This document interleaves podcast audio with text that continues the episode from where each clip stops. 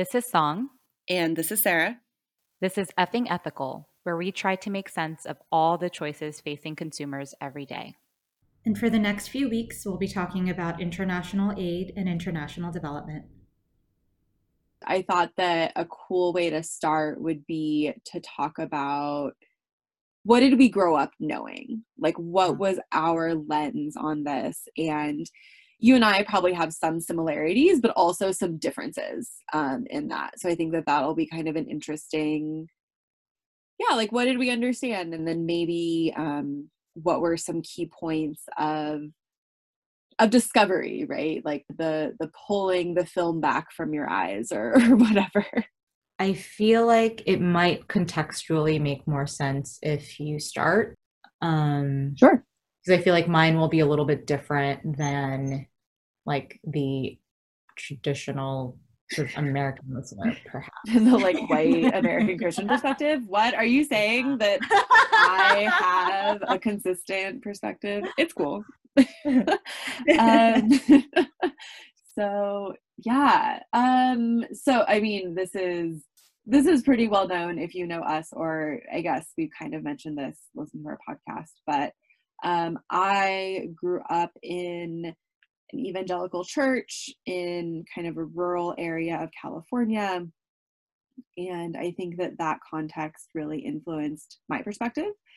Um, on the one hand, we were really far away from like DC. Like, I didn't really know what international development was. Like, those weren't words that I knew. I knew what aid was, I knew about like food aid, um, but what I really understood was like missionaries and missionary work.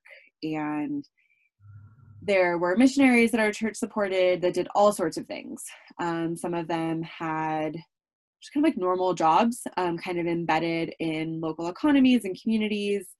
Um, others worked directly in um, kind of like medical services or healthcare. Others were missionaries that were just connected to like local churches, so like building churches um, or or like supporting local pastors and kind of doing pastoral care.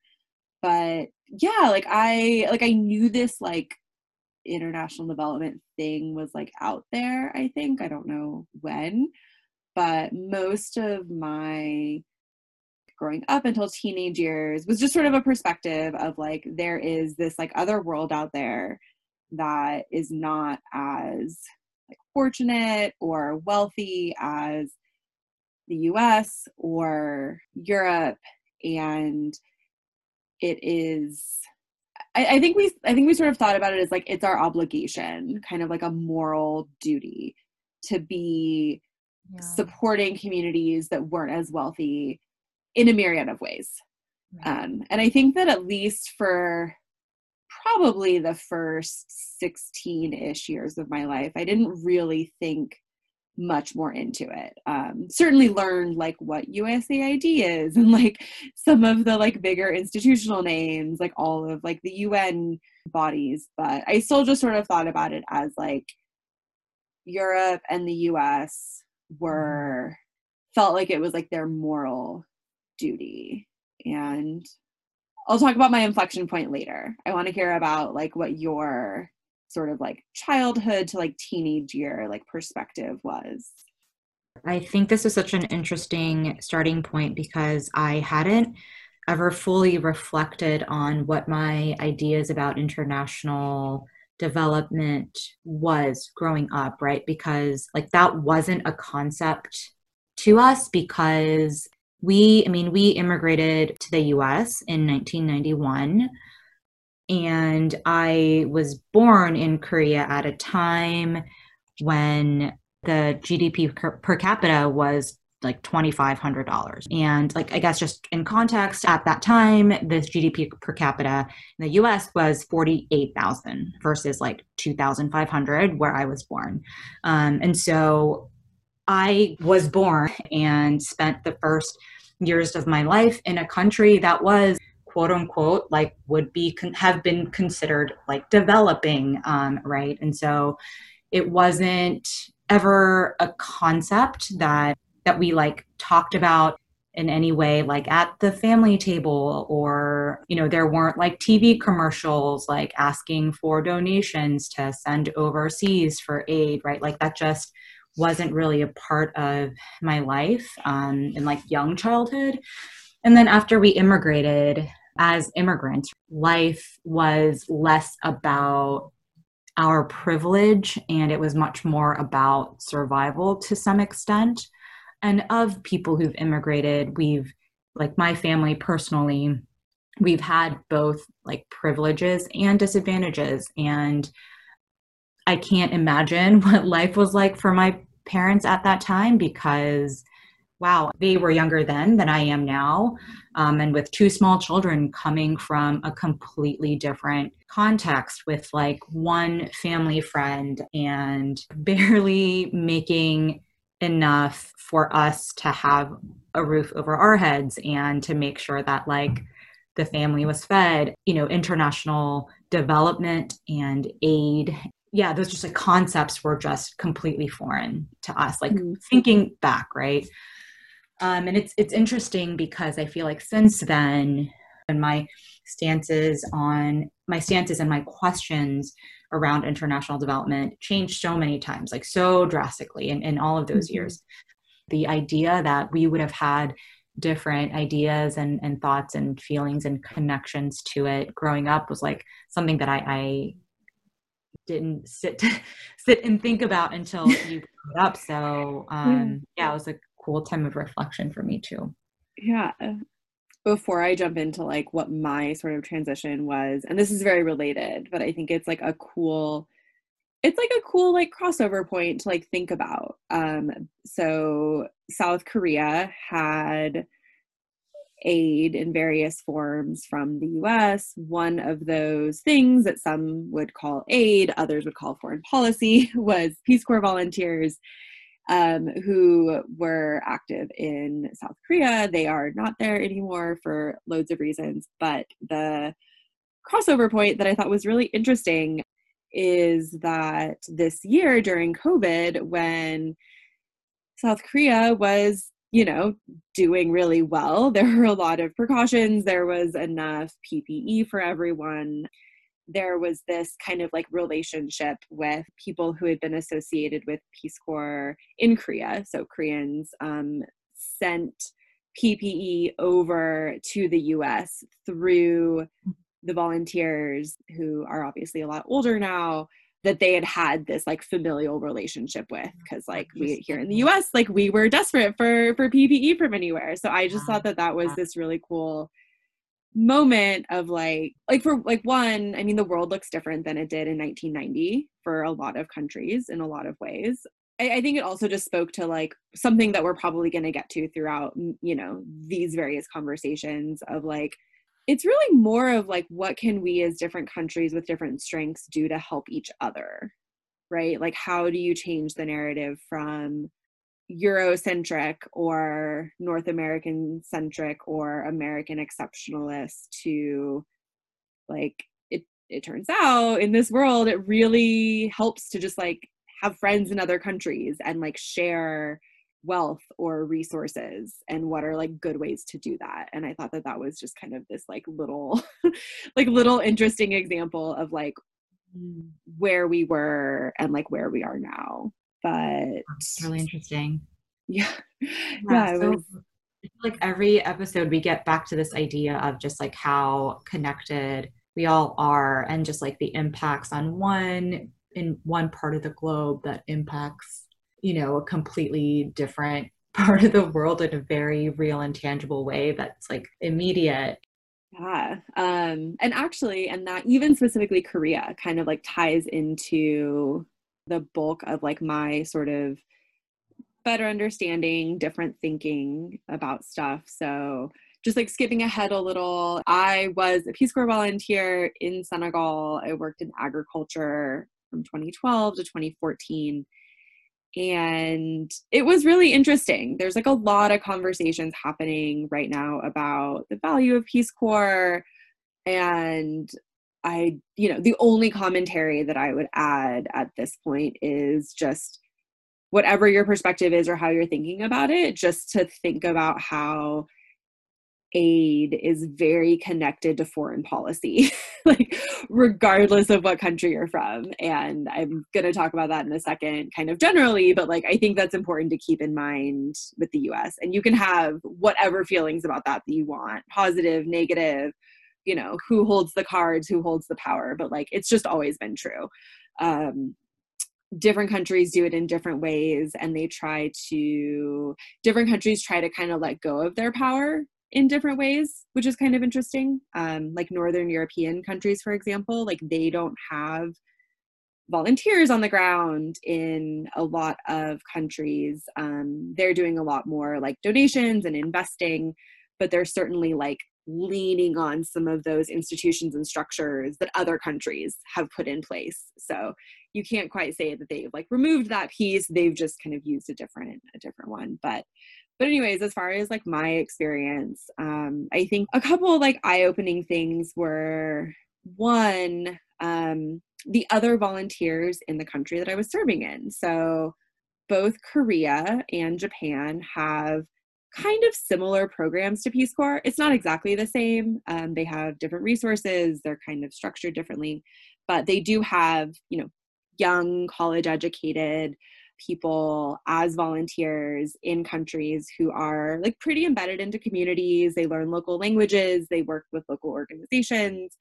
Um, it can look pretty similar to Peace Corps depending on the country you're in. And I had no idea. It just was something that like I just never thought about. And I just thought it was so interesting that there were there were Korean volunteers in one of the cities that I spent a lot of time in, and then there was Japanese volunteers in another city that I spent a lot of time in. And I personally didn't work with them, but I had friends that did. And I think that was like a first glimpse of like, oh, there's other there's other players, right? Yeah. And you can think about it as aid or you can think about it as politics. Regardless, there's there's kind of other players the second kind of piece for me was honestly just seeing like donation money wasted on the ground. Um, so like the way that development projects and and i guess maybe this was something to talk about at the beginning because um, i mentioned that i didn't really understand the difference but like there there's kind of international development funds and then there's aid funds right and like i don't know aid to me is pretty clear right like the us didn't have enough ppe we needed it. If whatever country in the world wanted to send it to us for free, awesome, right? Like that's great. Um, food aid, it's way more complicated than that, but there are places in the world that have horrible famines and droughts that need food coming in from friendly countries to to support that. So that's kind of the um, the aid side. But as far as the kind of general development side, it's usually focused on like economic development. Yeah, I just saw a lot of waste. Um, and I knew that I had a lot to learn. And I've since learned a whole lot and will probably even have trouble kind of deciphering my feelings about all of it as we go to these discussions. But I think I was just really amazed to understand the complexity about it and that it doesn't always look like what we think it does, right? Like we, and I would say especially Americans, I know it's true of Europeans, I'm sure it's true of many other people who who feel good when they donate or when they're part of donating into organizations um, or projects that help people but um, you know some of those funds are going directly into governments to help run their healthcare systems and like that's something that I had no idea about. Like that is just that doesn't look like one individual person being helped, right? That is a a system being supported by donor funds. Um, on the other hand, I saw, and this was where I saw more kind of waste was kind of the on the ground projects that you imagine, right? Like building a well, supporting a garden, that kind of stuff. And yeah, that just really that was like my inflection point was like being on the ground, understanding just how much more complicated it was than I thought. Um, definitely seeing some waste, realizing very clearly just the scale and strength of local capacity to run organizations there were. um, really put into perspective some of like the smaller nonprofits that I had heard of growing up, you know, where it was like one person who wanted to like make an impact in a certain country and they like started their own nonprofit. Um, in the international development space, we call them my NGOs because it's like, I can do it better. I'm going to have my own NGOs, my NGOs. And yeah, I, I think that at that point, I, for a lot of reasons, I was like a little burned out and a little pessimistic, but also just like amazed by how it wasn't just this simple, like, oh, there's donors, whether it's like the US government or an individual donating funds that sort of go to these discrete projects. Like it is super mm-hmm. complicated mm-hmm. and a lot of ways it's like integrated into countries budgets for things like healthcare education that kind of thing i feel like you have so much more knowledge and expertise in international development so i almost want to just like frame like my perspectives on this which is not coming from like the development or aid industry at all but definitely i would say like the the parallels in the experiences not parallels per se but the types of experiences where i have been abroad in a semi-professional capacity and like seeing on the ground what it looks like to have partnerships between global ngos and um, local communities, like the things that you have to be really intentional and thoughtful about, you know, the consequences of like not thinking through exactly what impact those those partnerships have on the community.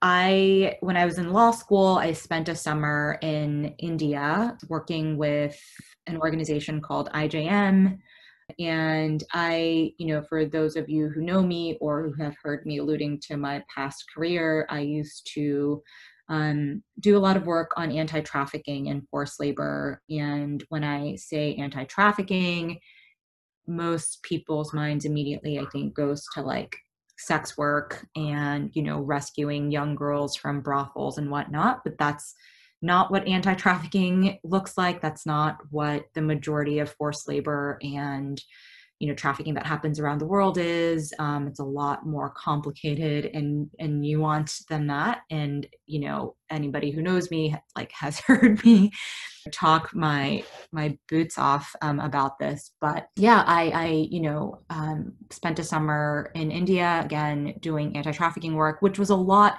closer to the thing that I just said it's not, right? If I like in, in all honestly, I I just wanted to go to India, right? And I just wanted to spend my yeah, my legal summer in in India and um, it was really eye opening. Like I had, you know, I've like some of the most wonderful friendships of my life out there and I've like learned so much and I gained so much from the experience and and I hope I've also contributed positively to someone's life in some way but but yeah that's like one context. The other context i think is as i was working as a lawyer and to the extent that systems are connected across the globe and what that meant for my clients who were coming from all over the globe um, my clients who had family all over the world the the kind of push and pull factors that not that contributed to their decision per se but contributed to the way things were and why things were the way they were. And sort of my reflections and my thoughts on the ground in that way. And then lastly the work that i'm doing now building a company that will have one of its primary markets um, in sub Saharan Africa because it's tackling a disease that is much more prevalent there than it is in other parts of the world. And I've learned so much from my co founder, who is originally from Ghana, um, and just the perspectives that he brings. And as I've sort of been learning about the way things are funded how healthcare is funded right and and how yeah how industry how like businesses can have an impact um, what it means to have you know these like quote unquote business solutions that are homegrown right I feel like I'm learning a lot about through this company in a different way as well, where I'm, I'm looking at sort of the other side of it. I hesitate to say like international development and aid in sort of the traditional sense, right? Because I have no like background in that. I have no yeah expertise in that but i feel like it's all like kind of a part of the same connected conversation. So yeah. yeah i'm curious to see. Yeah. Well i mean it is super connected right? Like that's why i brought up like foreign policy I've I've heard a lot of sort of critiques about various forms of aid and development, um, and I think that they're pretty they've got a lot of points um, many many of which i agree with but i think that one one thing you have to remember is like like it's all politics at the end and like yeah. like you know you can you can say what you want and maybe you know maybe things will change right like maybe the, the the political incentive in the US and Europe will change and the way we fund or do quote development will change um but like China is right there, like ready to fund things in a different way. Um, and there's there's there's positives and negatives, right? Like so there's and and that's political. Like it's you know there's there's really good reasons resource wise that China is interested in in Africa in particular. And then there's also just you know being a world player, right? And and development, you know, post World War II era is is a is a field where like the quote world leaders like the major players play um so so i think it's really interesting. I think like it's literally impossible to to pull them apart um or kind of to pull any system any system apart. And i think that the one the one thing that i would say and this if you if you have any experience in the in international development at all um or or maybe not maybe you'll you'll relate to this but i think that all my work and i mean you can look me, you can look me up in linkedin. Like i've been technically working in international development now like my whole career but um i think that the thing that i constantly come away with and i might be a bit of a pessimist but i think it's important is like there are shitty people everywhere. There are shitty people in the us government. There are sh- shitty people working in development there are shitty people like on the front lines doing like super impactful like humanitarian work like working directly with refugees making a very positive impact. Some of those people are shitty. There are shitty people in like the countries where you're working in right? And i think that at least for me it's always been really good to sort of take a step back and be like sometimes people are just going to be shitty and i have to expect that.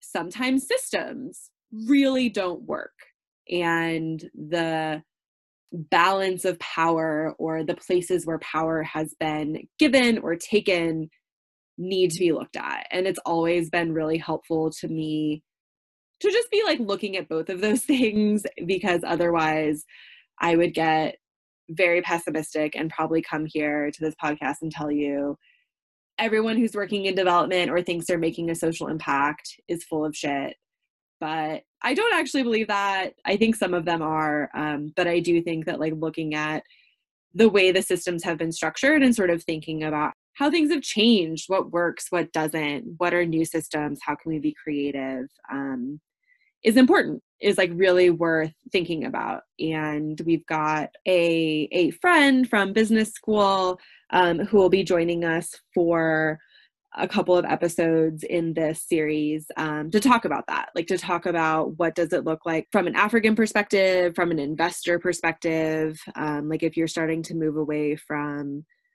donor money into investments um, the balance of power is still very much in the hands of us and european investors but what are the ways that it's changing? And i think that because of my experience and maybe a little because of who I am, I could sit here and turn this into like a critique of everything. Um, but I don't I don't know if that would be useful. And so I think that that's why like when I kind of designed the topics for this, I really wanted to focus on what's working, what are opportunities, and how can we think really critically and creatively to do that?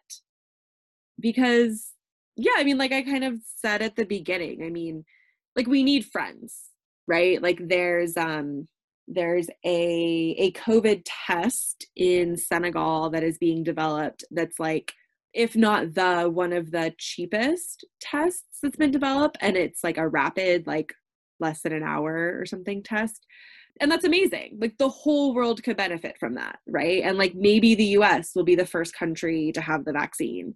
The whole world needs that right? So kind of understanding the political motivations that might push you know how countries act and how they might hoard or share resources i think that just realizing we need friends and there's opportunity and there are things that the US has and are good at that can benefit other countries. There's other countries that have resources um, that that the US would benefit from and I think it's you know a cool opportunity for us in this like holiday season instead of instead of just letting me sit here and complain for for a month um to, to look at like what are some cool opportunities and and how can we be like positive stakeholders in these institutions and, and structures. Yeah we need friends. We're no longer not no longer but we should have never been any sort of like you know leader of the free world like that should not right like be a thing where there is some sort of hierarchy. The only reason why certain places of the world need aid in the first place a lot of it does stem from the meddling that shouldn't have happened in the first place right? Like i feel like it's such a complicated thing to pull apart and i get why right now right like to be the most constructive we should focus on the going forward um, and, and what can we learn and, and what are models that are working and like really kind of lean into that. But i yeah it always makes me a little bit uncomfortable when we jump to the things that are like either bad or good without like completely contextualizing and like reminding ourselves why we're here in the first place. And like to your point, Sarah, about just like the fact that we have so much to learn from others, and you know, as much as the US or European nations have monetary resources to give, perhaps. Um, there are so many learnings, right, of cool things that are happening all around the world that I feel like are going to be important lessons moving forward on how to how to be sustainable not like in some like green way or something, right? But like literally, as I feel like we're on the brink of like the demolition of humanity or something, like there are lessons of, right? Like how to really like to live the way we were supposed to right like the way that we were supposed to interact with um, with the world and with the surroundings and with people around us in a way mm-hmm. makes life and humanity sustainable yeah. Um, and yeah, and, and there are models of aid that have worked historically. And I, again, I will only speak to the things that I know anything about, which is for my own country. But the reason aid for Korea worked was, as you mentioned, it's like, it's because it made political sense for the US to support at the sustained levels that yeah. they did back in those days. And so rather than saying, so it's like on, on, a meta level, I don't know if we've like talked about the model minority stereotype at all.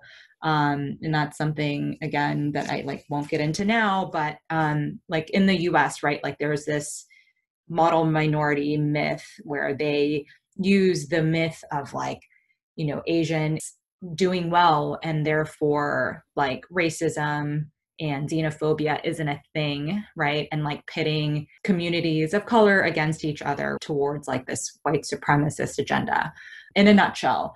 In the same way, Korea and Taiwan didn't do well with aid because there was like some it, wasn't anything other than the the circumstances right and like the political motivations behind the aid and so i feel like beyond that right like there are absolutely lessons that we can take from success stories and from failure stories and and come up with a more sustainable and good model to, to make things better all around with less waste and that are more thoughtful and that um, really have uh, all of the stakeholders at heart. Yeah, um, I'm glad you brought up. I mean, and and I think that like I I never worked in Korea. I don't have that particular kind of expertise, but you can look at some pretty like simple hard numbers in history to see kind of the example of what you're talking about. And there's really very few other instances that the US has provided that scale of financial support in that way. And and at a time where it did quote like work right? Um i think that the counter example that i would give which has like you said a ton to learn is the amount of money that went into afghanistan. And there are this is the like yes i work for the government so you know paid a lot of attention to this stuff. But like there is this whole they like created a separate inspector general to like look at how the us spent money from every agency right? Whether it was like dods like military or development or commerce or like whoever was was kind of working in afghanistan supporting what was supposedly like post-war recovery. And and it didn't work. And there are a million different reasons. And i think that that's also one of the reasons why it's really hard to talk about aid because it's literally so country dependent right? Like you can spend there's whole doctoral theses that could be written many many about like each different country and you have to think about what is the climate of the country what was the like colonial history of the country what resources does the country have what was the political incentive for european explorers in that country hundreds of years ago? How did that change a hundred years ago? How you know what interest had europe and north america in that country 50 years ago. Like all of these things are different for every country in the world and have dramatic impacts on why local institutions are the way they are why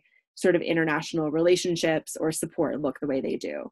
Um, so it is really hard to to talk about kind of a, a holistic like here is our lesson learned like here is what worked here's what didn't but i think that it is if you kind of approach it with that like understanding that there almost that there aren't holistic here's what works everywhere or here's the reason things are the way they are is like the best way to look at it and say like here's an opportunity to learn why situations are the way they are. And like you said a huge part of that is like understanding the the history. And it's you know it's pretty much always a colonial history and then it's a where were you in connection to european and north american political and economic interests for the last 50 to 100 years mm-hmm. yep wow oh, yeah. Let's um, unpack it. Whew, man really glad that we have some support, some people with different perspectives, um, and just like different experiences and understanding to sort of talk to us in the next couple weeks. So hopefully this can be a more holistic discussion, and maybe our listeners will have like questions and thoughts. Um, we love hearing from you. Um, we do read our email even if we take a while to respond um, and we definitely read instagram messages as well. So if you have questions or thoughts like please let us know. Yeah and thank you for those of you who have left us messages and emailed us and all of those good things because like truly truly uh, i cannot emphasize just how much it encourages us and gives us strength. So thank you We'll be continuing this conversation over the next weeks. But looking ahead, we'll be doing a spotlight on our listener series on social media. So please drop us a note if you'd like to be featured. We wouldn't be here had it not been for each of you and your support for us, and we'd love to introduce you to our community.